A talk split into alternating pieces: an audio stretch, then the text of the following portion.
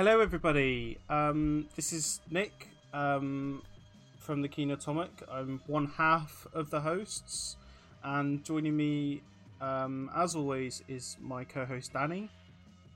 Hello, everybody. Um, so this is uh, another bonus episode. Um, quite a, a, a sad bonus episode, really. Um, on Monday, the sixth of July, um, it was announced that the composer Ennio Morricone passed away at the age of ninety-one. Um, so as me and Danny were kind of talking um, and discussing his passing and his legacy, we both of us decided to use the podcast, you know, as an opportunity to talk about his legacy, um, a film that uh, Danny hasn't seen but I have, um, that he composed, and then kind of give you some of our three favorite music pieces that he's written, um, which I can assure all of you that the choices of which were very, very hard to whittle down to three. Um, his legacy and his position in the world of cinema is is is is one of the all time greats, um, without question. Um, so yeah, I we we have some kind of words to say uh, across across the today's episode. Um, but Danny has um, something to share first before we start talking about the film. Sure, thank you, Nick. So I I will start with an anecdote. Uh, back in early 2018, when Ennio Morricone's farewell tour was announced, I of course jumped up and down with excitement. After which I sat quietly at my desk because I was at work queuing a line for the better part of an afternoon to, of course, get tickets at the O2 Arena in London. Um, so I am one of those people who buys concert tickets first and then ask questions later. So I got four tickets, thinking that my friends would join me. Months later, the concert day approaches, and every one of my close friends who were supposed to join me finds they have something better to do that night. Can you imagine? No comment. um, to be fair, I think it was a Monday night. Um, 26th November 2018, if I remember correctly. I'm not sure if the whole thing was sold out. It should have been t- 10 times over, I think. But I did manage to sell two of the tickets. Third ticket was nabbed by one of my most reliable and yes, yet most unreliable friends I know. he was grateful for the ticket, and I was grateful for the company, and I got to see it. I had very good uh, seats. It was one of those great um, experiences. The concert was almost three hours long. Most of it, most of which was spent either sobbing or just crying my eyes out. It was. I think there were over 200 musicians on the stage at one time or another. A massive choir. It was overwhelming. It was incredible. It was one of my favorite concert concerts ever and that's saying something because I am one of those people who goes to gigs a lot, or used to anyway. so the moral of the story: buy the buy the concert ticket, just go and figure things out later, like who's gonna go with you, because everyone will will you'll find someone. Um, experience music because you don't know when the artist might die. Although ninety one, heck, that was quite alive. um, so yeah, support the the artists because they rely on us. So yeah, I think what is so great about Ennio Morricone's music, aside from being everything you could ever ask for in a score, it's its power to transform. He has the magic touch. And if you don't like Ennio Morricone, if his music doesn't move you, you are not the sort of person who enjoys music or film or art. I mean, I'm not judging, there are people like that. But for the rest of us who enjoy those things, I think he was quite possibly the best. And not just because of his collaboration with Sergio Leone, Quentin Tarantino, Brian De Palma, and other high profile directors. He has, I checked, he has 520 composer credits on his IMDb page. Wow. that would I, be an impressive yeah. body of work, even if it's if it's just made mediocre. But he consistently wrote music that was super super good, moving. Um, I also found out that he loved talking less about his high profile collaborations with Sergio Leone and Quentin Tarantino, but more about the, the sort of less high profile uh, films that he did um, Giulio Pontecorvo and Giuseppe Tornatore. Um, I'm ashamed to say that I did not, I had not seen Cinema Paradiso um, before yesterday. So I'm quite excited to talk about it. Yeah, um, we had, we had, we had when we were discussing films for like the next kind of batch of episodes after our first 10 or 12 you know cinema paradiso was in there as a film to talk about um and i think it just it got cut purely because we couldn't find a film that would do it justice in terms of matching it with. And after rewatching it last night i stand by that. I think it's a very very difficult film to have matched with another um, and when it was, like I said, when it was announced that Ennio Morricone had passed away, it dawned on me that this would be the opportunity to talk about not only Cinema Paradiso, which is a film that is all about the love of the, the cinema and, and and the love you feel in cinema whilst watching films and, and, and the associations you have with, with watching a film. It's also a chance to talk about in, in uh, an absolute amazing score. Um, where there are quite a lot of reviews I've read of the film that have said that this is a this is a really really good film, but Morricone's score elevates it to great, and I think that's truly what this film is. It's it's a it's a excellent it's an excellent film, but what Eric Ennio Morricone's score does, it just elevates it that that one step further, and, and it shows like the power of his music can have on on film.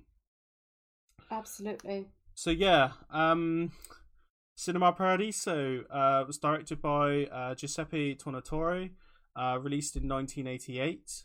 Um, I have a, a, a brief plot synopsis. Um, a filmmaker recalls his childhood when he fell in love with the movies at his village's theatre and formed a deep friendship with the theatre's projectionist. Um, it's worth first pointing out that we watched the director's cut, the 117 71 minute uh, director's cut, just just, un, just under three hours long. Um, so yeah, Danny, um, what were your thoughts on a first time viewing of Cinema Paradiso? well, um, I was overwhelmed. So the music, from the first second you start watching, it just takes you in its arms and just carries you into this world, which feels, to me at least, felt so real that when things happen, they affect you so much that it's like you see your whole life flash before your eyes. Personally, I've always found stories that span lifetimes that talk about aging and just growing up and growing old and moving away. I found them very unsettling, which is why I think I've kept away from this film for so long.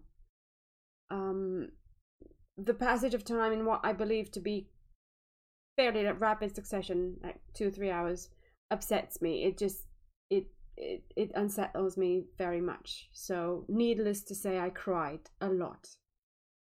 Um, from the moment Toto leaves the village till the moment the film ends, I I think I spent that hour and a half more or less crying. So thank you, Nick. that's that's okay. It's okay. you you didn't you didn't cry at the end of ET, so you know like this is. I didn't cry. Well, you can't even. No. Okay. um, I loved the direction, cinematography, beautiful. It was, it was. I don't know. As a film lover, I I absolutely loved all the references. I mean, the film most the better part of the film takes place in a cinema, so you have posters from films Uh, you have clips from films that you know and love, and it just it it made me very happy. Uh, and of course, there was Buster there all the time. um, so yeah, uh, the, all the scenes and all the posters and all the film references from ages ago, they just come at you in in like waves of love. And the kisses montage at the at the end, it was just perfectly executed, and it was just yeah, just it was crying center center. Um, young boy Toto was super adorable. I loved him very, very much. I think he was that little cute little face, and his friendship with Alfredo was most endearing. Yeah, Sal- um, Salvat- Salvatore Cascio is the name of the the child actor that played uh, young. He young was Toto. brilliant. He was brilliant. He was super super adorable. I love the film. It was so funny at times. I mean, the guy always waking up with ah the square is mine i want the square. It just i don't know i liked how you had these cliches but they were somehow worked into the story in a way that made them endearing and not boring.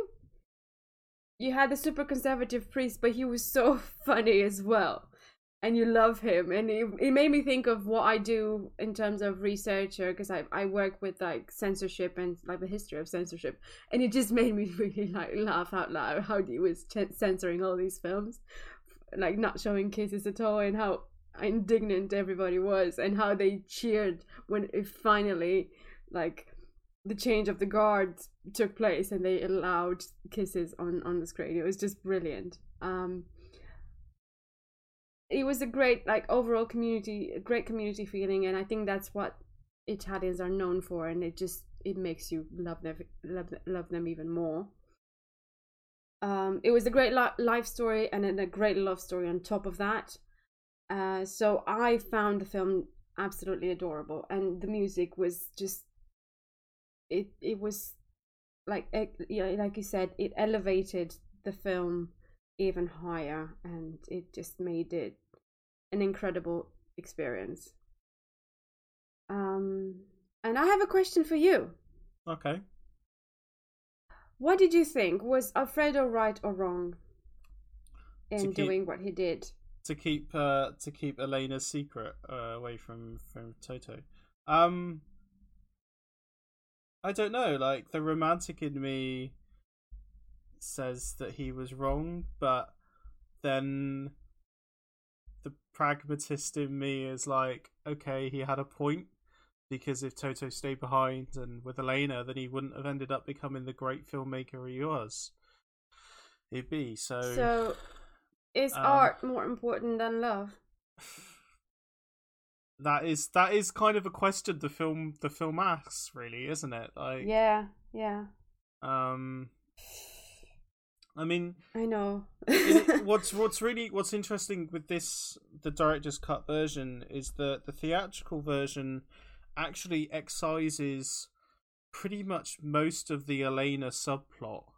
Um, we don't um, so the meeting with adult Elena and then the finding of a note and the kind of like the teenage stuff going on like that is that is not there. Like think about it. The the the normal theatrical version is just over two hours long, so there's about a good fifty minutes that was removed from the film, which was pretty much the entirety of the Elena slug subplot. And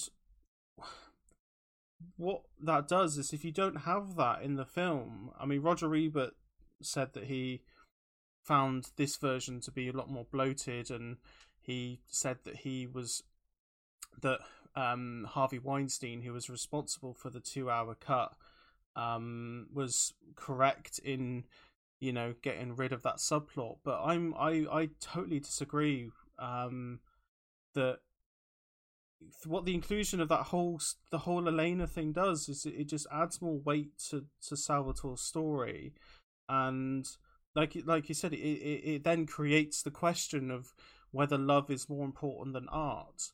Um, and then it you know it brings more weight into Alfredo telling Toto to leave and to never come back, and then you see the impact of what you know you see what Elena does to Toto. Um, so it, I don't know what you would think if if, if the film didn't uh, didn't have that. I I I I see this version as the the only version of the film because of the the whole thing with Elena is so important. Um, and on on top of that, like if you if you didn't have the Elena subplot, you won't then have the repeated musical motif of Elena's. You know, there's a musical motif that comes with Elena, and any Yeah. any time that is associated with love. And if you don't have that, then you end up losing the impact at the end with the kissing montage because Morricone uses the Elena motif in that kissing montage. Um, and it's just, yeah, I, I, I, it's, I don't know what you think whether whether it's in. I I kind of I kind I, I both agree and disagree with you. Um, to me, I don't know if it adds much more having Elena explain everything to Toto at the end. I do think that it makes you happy that finally they have kind of a, a closure and you understand why he stayed single all this time and he never found someone. But at the same time is it really true that there's only one person for the other person and uh, you know one soulmate and that's it? Um it's very romanticized um i kind of oh, i also agree with roger ebert. I i think i see where he's coming from. And i think it would have also worked and it, i'm sure it did um having less emphasis on a story because Toto is the protagonist here and even if he hadn't known about what happened he would still have made the same decisions I don't think he would. I think he would have stayed behind. The reason why he left he left the, the village was because Elena didn't meet him. Well, he thought that Elena didn't come to meet him. And no i mean even if he even if he didn't find out like never found out that's what i meant even if Alright. he hadn't met elena when he did later it, it, it didn't change anything in his life his art is art. And at, at the end when he sees all the kisses yeah he knows now that elena still loved it for the whole like all along. But it wouldn't have she was still off gotten married. Um i don't know. I i kind of agree with alfredo. At the same time i think maybe toto should have been allowed to make the decision for himself. But then also you you've got the fact that he's a teenager and he's very infatuated and he can't think straight but in you have to remember that in order to make great art you have to make great sacrifices as well so there's there's the balance of those two and also if he'd stayed with elena had he been happily married forever after no, let's okay. i Okay. think um i wrote an article which i might share in the show notes about another italian summer love story and i can i can feel your eyes rolling in the back of your head because you know what i'm going to say. Um after we had the episode on call me by your name i was pondering about the love story in that film as well. And in my article i asked the same question like is it realistic to aspire to a great love that lasts forever is it feasible? Is it or is it just a romanticized inflated ideal and is the idea of great love always connected with just it being short lived only a summer and then it won't you know all the ideals are- aren't to last forever because it's not possible? So there's there's that as well Okay, I'm gonna So, I got yeah. I gotta try really hard not to say anything, but um, I i know the the, i know the, the, the love story, the the love and the, the loss between Elena and Toto is so much more powerful for me than. i'm not comparing i'm not No, I- comparing okay, okay. let's not compare it it's just the idea that it's because it was it was so intense for sho- for such a short period of time would have would it have worked if it if it it gone further than just the summertime? Yeah. Because basically Elena and Toto was were, were together just for a short two months and then this like they were separated.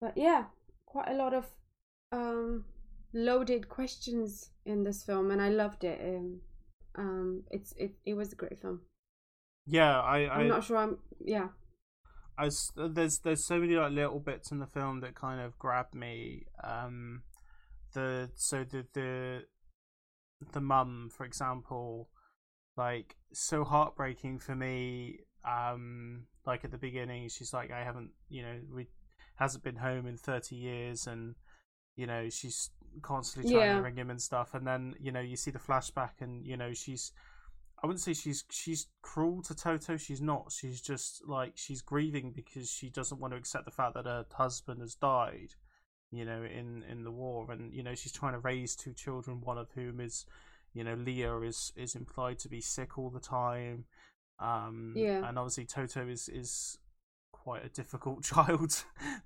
um, you know. I don't like- think he he can be seen as difficult because he's very curious and he's very intelligent. Yeah, that's. I think that's what I meant. Like, you know, not difficult in a bad way. Just like she just didn't. he's know just yeah he's he's quite hands. hand. He's a handful. Yeah. Um. And then later on, when adult Salvatore, you know, sits with his mum at the table and you know he says to her that you know I didn't see you as I saw you as an old woman even back then I didn't see you as the beautiful woman that you were you know like I know Um, that made me cry very very. and I was hard. like, I was like, oh, so I just wanted to pick up the phone and call my mum, you know. um, so yeah, like it, it. I'm actually tearing up a little bit. Um, yeah, that's what I mean. That this film kind of just has this effect on me. Um, when I first saw it was in my second year of university, um, as one of our in one of our classes, and I was the only person in that class that week. It was just me and the lecturer, um, and I spent the entire film, but I completely forgot I was sat in two S six oh six in UE in Frecce, and I was transported to, to Italy, and and I was completely caught up in the story, and I, I was so at the end of it, I was relieved that I was by myself with the lecturer because then only one person would have seen a guy who's 28, 29, bawling his eyes out.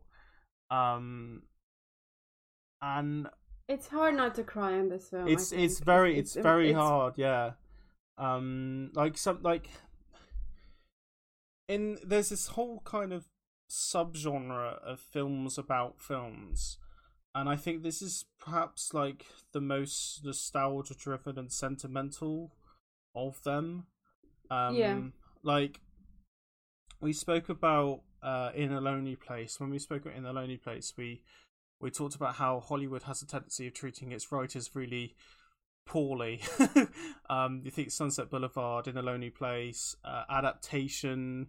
Um, you know, th- th- think about how you know eight and even eight and a half. Fellini's eight and a half, even though it kind of has this magicalness to it, it's always grounded in the um, troubles that he's having in his life. Um, all that jazz, which we're going to be talking about in a few weeks' time, is the one of the most perfect films about creativity and about your life and creativity. Um, whereas this is so sentimental. Um, like some people, I think, may see this as a negative. Um, I know some people don't like being manipulated into feeling things uh, when watching. Um, but I think this is the film's greatest strength, and you know, to, to feel to feel these things whilst watching this film. Um, you know, we we feel the love and the care on screen. You know, all the little side characters as well. You know, we we come to recognize them. So when at the end we see them together, like Yeah. there's there's one there's a couple in particular. There's there's one where they're watching the horror film and everyone's screaming and cowering their faces down I and then there's this one there's this one bloke who's not bothered and he looks up on the balcony he sees a woman who's not bothered either and they trade looks and then the next time we see them they're sat together and then we see them again and they have a baby and then we see them together and they're old Yeah, it's it. Yeah, it, it like the sense of community is is great. You see people growing up, growing old together. Yeah. Um you know, like and they said the priest was perhaps my one of my favorite side characters because he was just just so funny. Like he was just he ridiculously was super funny. funny. with his bell, like no, no, this is not okay. and it made, made me laugh that you know when they finally showed the the kiss, and he's like, "I will not watch this pornog. I will not watch pornography." And it's like you've spent so many years watching pornography on screen to censor Yeah. it, and he was getting outrightly flustered by it and stuff. It's um, yeah, no, very, very, very, very fun, very good.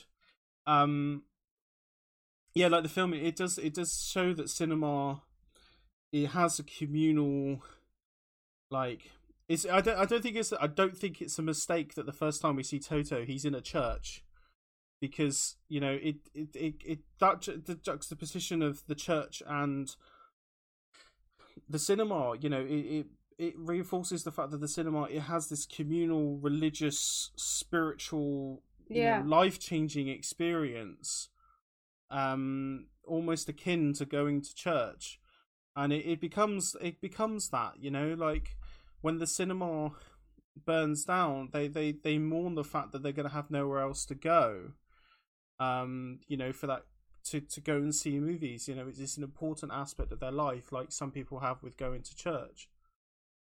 Um so yeah the the the ending um like that kissing montage is is kind of is it's up it's definitely next to the ending scene of et um as as the en- an ending that just grabs me pulls on my heartstrings and then doesn't let go until i'm crying my eyes out welling to the credits um you know i, I said in our et episode that that ending completely destroys me and this does as well and i think that that's because of the score you know i think it's it is impossible to talk about the power this film has on me without mentioning how the score kind of builds up these emotions. You know, I spoke about the motif, the Elena motif that we hear, and that you know it's repeated through the film. We associate with love and loss, and then when uh, Salvatore is sat in the screening room watching Alfredo's gift, you know, we we end we end up feeling the love, the loss, the understanding, and then acceptance that Salvatore is you know he's undoubtedly feeling these things at that that particular moment um yeah like the, the kissing montage was just so when i first saw that i uh, i couldn't believe it that that happened because it kind of it it it it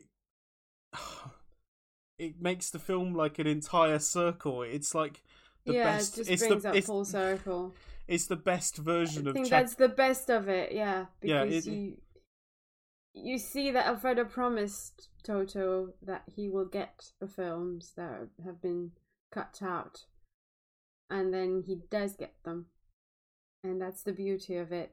it's it's the ultimate version of Chekhov's gun that you show something Hmm. at the beginning and you make if you show a loaded gun you got to make sure it's fired because there's no point of it you know being there otherwise pretty sure I butchered Chekhov's gun but if you you know what I mean like he they they Tornatore shows the film strips and what they mean to Toto and then just doesn't refer to them ever again until the ending um and be you know But they're and- always there. They're Yeah. always hanging on the wall in the, in the projection room. They're they're always in the background. They're always. I mean, they're always there. You know that they're there. Um, and the fact that Toto has become a filmmaker, it just it makes it even more important. yeah And it makes sense. It just makes sense that he was to become a filmmaker because he just breathed cinemas from an early age. it, it made me it made me laugh then um Alfredo, you know, made the point that yo, you can't have the film strips because I got to splice them back in again. And then Toto's like, "What about these?" And it's just like, Yeah. well, sometimes I can't remember where they put in the film, so they're just there. um, it's yeah, it, it, it's lovely little moments like that. Um, and like I said, the friendship between Alfredo and Toto is just so powerful and, and so unique. You know, you find out these little parts about Alfredo's back, his life, and it becomes kind of obvious how much Toto means to him. Um, and obviously Toto doesn't have a father either, so it, it, it adds it's just so much more weight. And um, of course, it takes Alfredo's death for Salvatore to come back home. Um, and be referred to by his real name again because you know somebody reproaches him in the cafe and says, "Oh, your doctor." There's a new, yeah. There's a Yes, different he's name. he is a different name, and then you know, uh, Sissio, I think his name is the guy that Sissio from Naples who won in the pools, um, who ended up you know funding the refurbishment of the cinema. You know, he refers to him as Signore uh, Signore Di Di Vita, Vita. Yeah. and he's like, "Why, why are you referring to me like that? You know, I'm Salvatore Toto." It's like he's come back home and he's almost reclaiming back his identity as that as this person. Um, yeah, I so like upon my research for the film, usually I kind of go into like you know making of stuff that kind of thing, but I didn't want to with this. I it, it sounds There, like I'm- I, I don't think there's much point. I think it's just I didn't. this yeah, is a standalone. yeah. I, I something like you usually go into like you know making of you know this cast member did this, this actor did that, and director wanted this, but they did something else, and all this kind of stuff. We ended up doing stuff like that, you know. But this, I just didn't want to because I don't want to find out. I want to know. I just want this purity of this film to stand alone, you know. Um. So, but doing some little bit of research just to have some actual stuff to throw out there. Um, I came in aco- across an article from 20, 2013 that was on the Guardian, um, that I'll link to in the show notes. Um, in said article about the film, there is a quote from Stephen Woolley, um, who's the film producer behind the British film producer behind The Crying Game and The Company of Wolves, among many many others. Um, so he says. Cinema Paradiso is a movie about memory, and for our generation, cinema was a place to congregate, a magical place to let your imagination run free. The character of the cinemas of my childhood and youth were all different and special. Now it's all boxes, little long rooms. Every cinema is the same. They smell the same. They have the same character. The sameness is the central quality. It's like air travel. It used to be an occasion. Now it's a fast food experience. And whilst, so whilst I kind of, whilst there are many many great independent cinemas out there in this country in particular, you know, in Bristol we have the watershed and the cube um, come to mind you, he has a point you know when i go to the multiplex to see whatever marvel or star wars extravaganza that's out i do honestly wish i was back at the 80s art deco inspired odeon that in my hometown. Yes okay the odeon is a chain but that building is so unique to my hometown. Um and i kind of wish i was back there watching you know just in the crappy seats kind of you know back kind of hurting because the seats a bit crap and you know the the screen's not quite right but you know and and the, the floor's a little bit sticky and there's still popcorn left over from the previous screening because they couldn't be asked to clean it up and you know what I mean? Yeah. Like the the little details, and I know I know you said like Odeon is a chain. Yes, it is, but the, the, this particular cinema in my hometown was extraordinarily expensive to see a film. It's like, you know, now it's like 13 quid to see a film, whereas in the centre of Bristol you can see the same film for like seven pounds.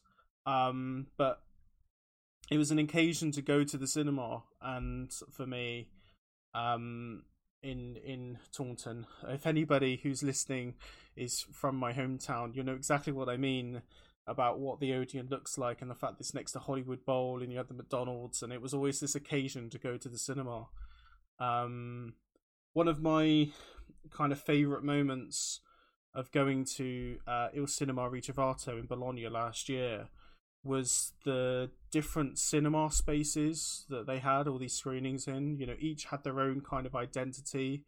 You know, the room that I saw El Topo in with Nicolas Winding Refn in attendance was completely different to um, the room that I saw um, like this South Korean film that had been made in the 60s with the director in attendance who was like 95 that traveled over from South Korea. Um it, it's and yeah all these kind of different spaces. And there is a romanticism that is kind of inextricably linked with italy. And not really just with italy just kind of europe in general. When i want to say europe i mean like france and italy i suppose. You know there's a romanticism. Um you know and i think when you combine that with cinema like in cinema cinema paradiso you know it's just kind of just amplified tenfold um, which Ennio Morricone and Giuseppe Tornatore knew all too well. Um, yeah, this this film is is just is so good. It's a masterpiece in my opinion, and it just makes me want to go back to Bologna. Um, the square in particular just reminds me of the square in Bologna, um, where we sat and watched uh, Miracle in Milan and Oh, there was something else I watched in the square. I can't remember. I think um, there was something else I watched. Uh, Los Olvidados, Luis Buñuel's Los Olvidados. That's why I can't remember it because I was really drunk watching it. um, but yeah, uh, this, like sat in the square and watching the film, a, a communal experience, and it was just it's just religious almost. So yeah, that's kind of me done with Cinema Paradiso. I, I I don't really know what yeah. much else to say. I don't know if you've got anything more. No, um, I I think yeah, that's kind of sums it all up nicely. I agree that there's something romantic about about Italy and France and cinema, and the religious aspect of it is, of course, very much present in this film. Yeah, I think I think an, an yeah an interesting. I think maybe a film we could have matched this with on in hindsight um, is a Japanese film called Tampopo, um, which came out in 1985 from uh, Juzo Itami. Um, and that particular film doesn't isn't about the love of cinema; it's about the love of food, um, in particular. Um, and it's kind of like it's a it's not a spaghetti western, it's a ramen western, as many Western critics decided to call it that. Um, in that a guy, yeah, no, so yeah, it's a, basically there's these two truck drivers roll into town, and they go into this decrepit ramen shop, fast food shop, and the woman just can't make root noodles to save her life, and the guy criticizes her, and she ends up asking him and his his mate to basically stay behind and teach her how to cook ramen. Um, and she ends up learning how to cook ramen, and, it, it's the film's all about love of food. Um, very almost pornographic in in some aspects with the way it shows it shows food. Um, there's a gangster character in particular that is bordering on it, uh, no correction. It is fetish porn. Um, some of the stuff that happens, um, but it's a fantastic film all about the love of food and the way the film kind of shows that is almost is is exactly how Cinema Paradiso kind of shows cinema. Um, so I think Tampopo. Will, will, I, am going to try and get on the podcast because it's a fantastic film to watch, and I think it's a good film to talk about. You know, in this podcast when we talk about our love of film, for example. Um, so yeah, um, kind of using that as a segue, ramen western, spaghetti western, to um, Ennio Morricone um, and his kind of. I don't want to say tragic loss because he was 91 and that was quite quite a life and quite a career he had. Yeah, it's not it's not tragic though. It's not it doesn't feel tragic. It just feels like he has done. I think it feels a, a, it feels like a good reason to mm, not not a good appropriate reason to celebrate his life. Yeah, yeah, and like it's not. It doesn't feel as though we've lost something. It does feel like we've lost something, but it doesn't feel like as bad because he, like you said, he's had over five hundred credits, and as we'll come onto in a minute, you know, like his music, it diff- does different things and he's not just a one trick pony like some composers. Um, Absolutely. I was gonna say Danny Elfman, but I kind of like Danny Elfman. Um, let's not point fingers. Just let's not point fingers. No, no, just, no, no, no, no. Um. So yeah, we're we're gonna we're gonna try and do a like a top three or just a three chosen musical tracks or cues from Morricone's vast, vast work, um, and kind of talk about this as well with kind of his legacy and kind of use this as kind of like a summation of our thoughts in particular about Ennio Morricone. Um, I don't know about Danny, but my choices were extremely hard. um, I didn't want to like I didn't want to go for too. the obvious. I didn't want to go for the obvious or the iconic, though. I think cup they are actually that's iconic. The same, that's the yeah. Um, so yeah. Um, I... do you want to go first? I'll go. I'll go first with number three, and then you'll go number three, and yeah, we'll do. We'll maybe, do that. Yeah, we can. We'll do. So I had a I had a long think about those 500 credits because obviously I did not I don't know all the music that he's he's done, and I've not seen all the films that TV shows, documentaries. He was also involved in documentary music as well. So obviously, I've not done all that homework, and I've used this top three as a homework for myself, um, choosing three films that I have not seen. Um, however, these pieces of music were they sort of stood out for me when I played some of like generic best of soundtrack of, of Morricone. Um, after seeing him at the O2, I went home and I sort of again looked him up more and tried to listen to more more of his music that he made. And there were a few tracks that stood out for me, even though I didn't know where they were from because I had not seen the film. So number three is a film that I had not seen, which is called.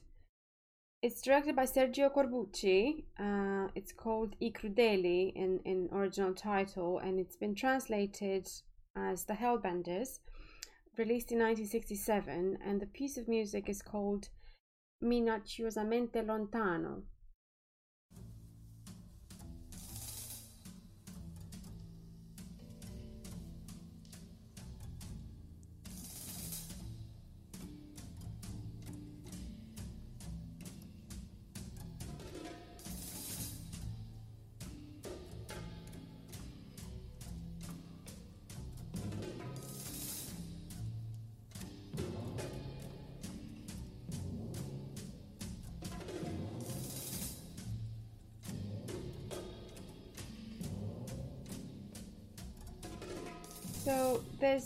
Lot of acoustics in it and there's a lot of like percu- percussion and i loved the fact that he he's so inventive with with his instruments and he always tries to find different ways of playing them.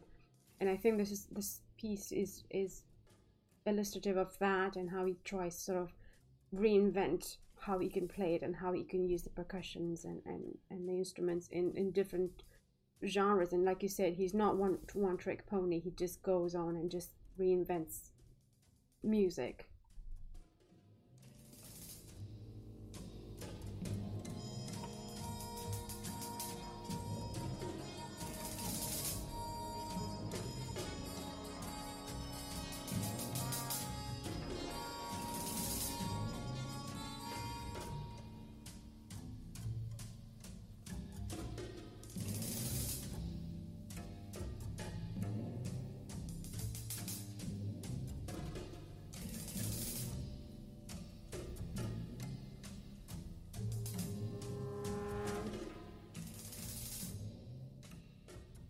So what's your number three?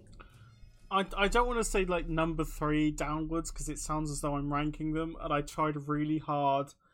Not, uh, I Yeah, don't think no, I there's don't just think three I can. picks. It's Yeah. just three picks. Um, Let's so, just say three three picks. so first off, I have chosen the piece entitled "Harmonica" from Once Upon a Time in the West. I love that one.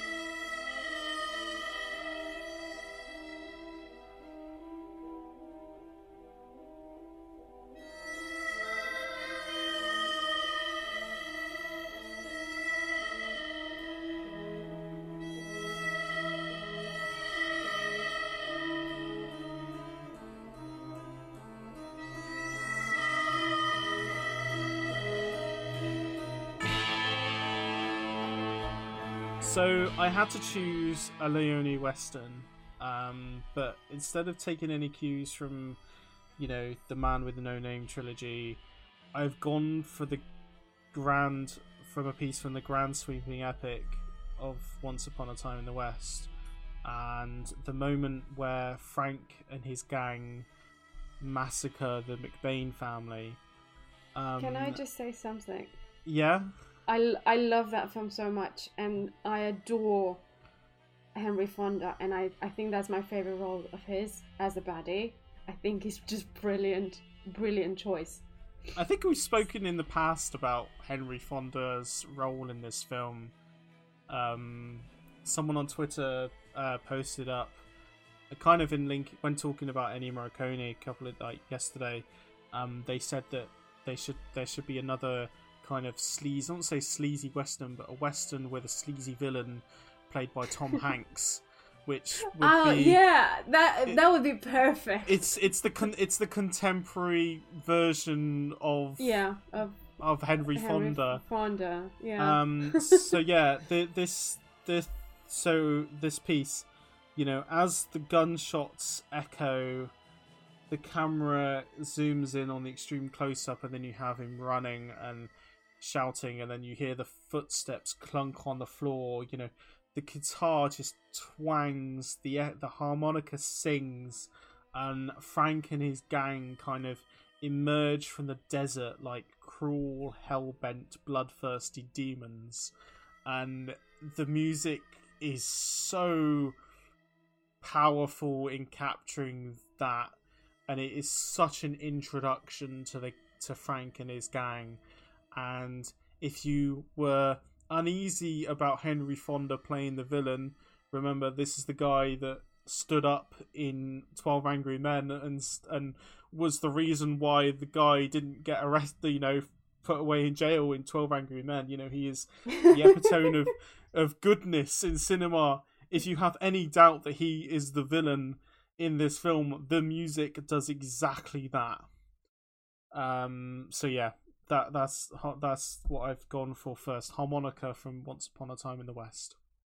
So your your second your second choice.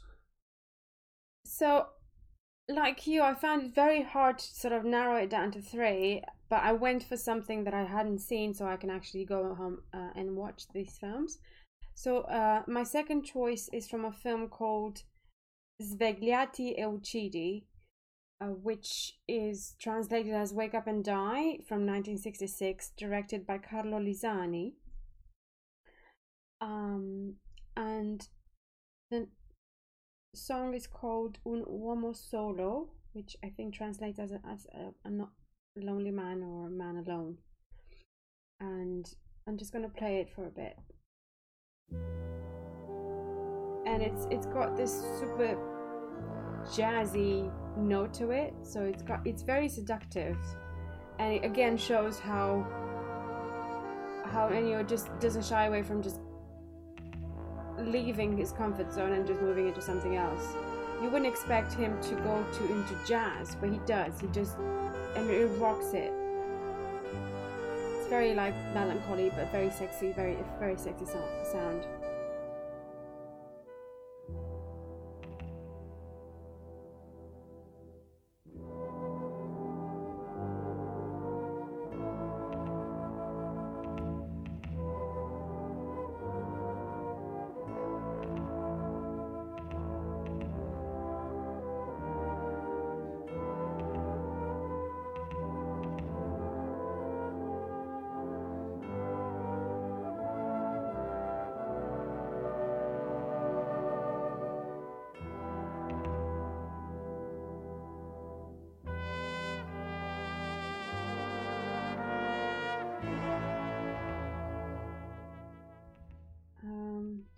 What's your second pick?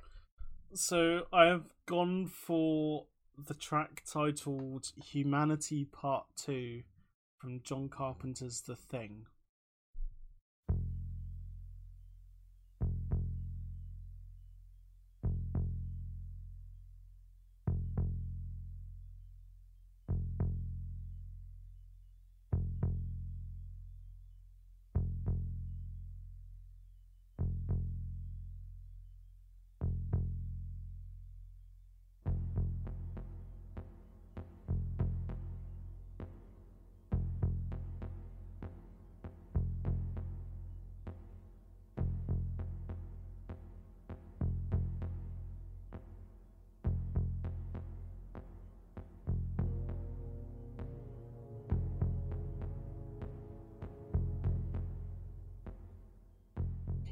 Did the thing too, didn't he?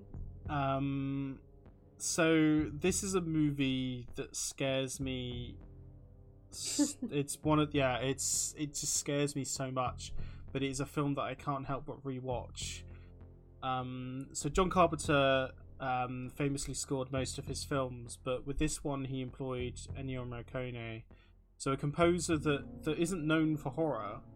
Um, but what this track does with the synth and its beating bass is kind of capture the paranoia and the feeling that something is not right kind of. It gets under your skin. Um, you can really feel the cold of the antarctic listening to this. It is a really chilling chilling track. And um, Carp- when I saw Carpenter in concert um, a few years ago, he obviously played this, and it's he played it obviously along with his other stuff that he's done himself, and this was the only track that he performed that was written by someone else. But it fits so well into Carpenter's uh, work, but it is so kind of unique to Ennio Morricone and it works so well with the thing. Um, yeah, one of my one of my favorite films, and a, a, a track that yeah really gets under my skin, um, like none other. So last one, uh, what, what have you got? One. So I have a piece of music which has been used. It was composed uh, for a film called Mad- Maddalena, 1971. And then it was re recorded and released as a single disco song in 1977. And then it was reused for a film called Le Professionnel, 1981. And the TV series Life and Times of David Lloyd George. And it's it's it's a it's quite a lot of violins and it's one of my favorite. It's very romantic and it's just i think yeah it's just it's quintessential eh, ennio morricone just gorgeous string music. It's just very very beautiful. It's called Chi Mai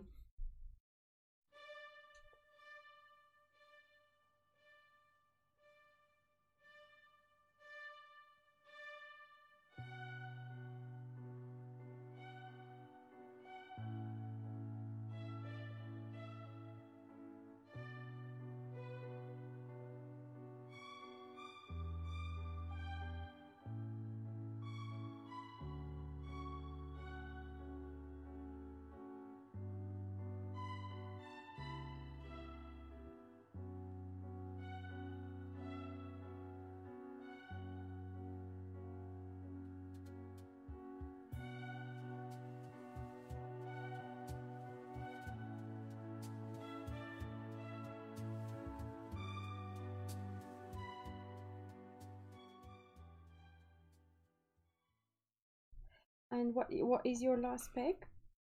Um, so it had to be the track title for Eleanor from the film we've just discussed, Cinema Paradiso. yes. it just had to be. I, I, I, I cannot add anything more to what I said previous. Previous, um, this song stirs something deep in me, and it brings me to tears, like perhaps like very few other pieces do. Um, so yeah, I'm just gonna kind of play it.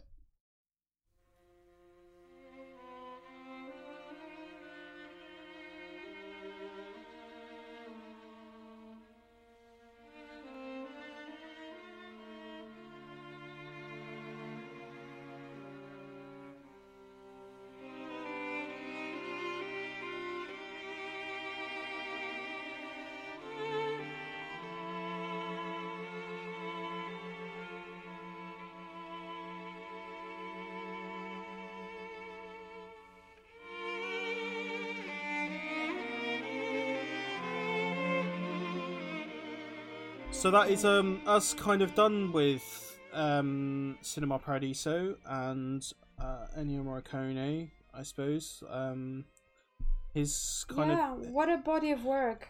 What a great man. yeah, his his legacy is undoubtedly assured. Like when you think of cinema and you think of cinema music, you know, Ennio Morricone has been and will always be one of the first names you think of. Um, and when you sit down and you watch Good, the Bad, the Ugly for the thousandth time, or if you watch Danger Diabolik for the first time, or if you get blown away by the power of the Battle of Algiers, you know, I know. um, Morricone is there with you and will always be there, and will always be his work. Um, it'll always be him, and it will always, yeah. It, it it's it is a, it is a very very sad loss. Um, but like I said, it doesn't feel like a loss because it feels like a chance to kind of celebrate the great man. And let's not forget, he finally won an Oscar that wasn't an honorary Oscar um like so many And other what a great piece of work that was. yes um It made. I mean, I'm not a big fan of Tarantino, but that film, he was, it was made great by by Morricone's music. Yeah i i remember like tarantino's obviously you know he basically picks and chooses pieces of music from various films and tv series across all of his work um or pop songs um in the case of reservoir dogs.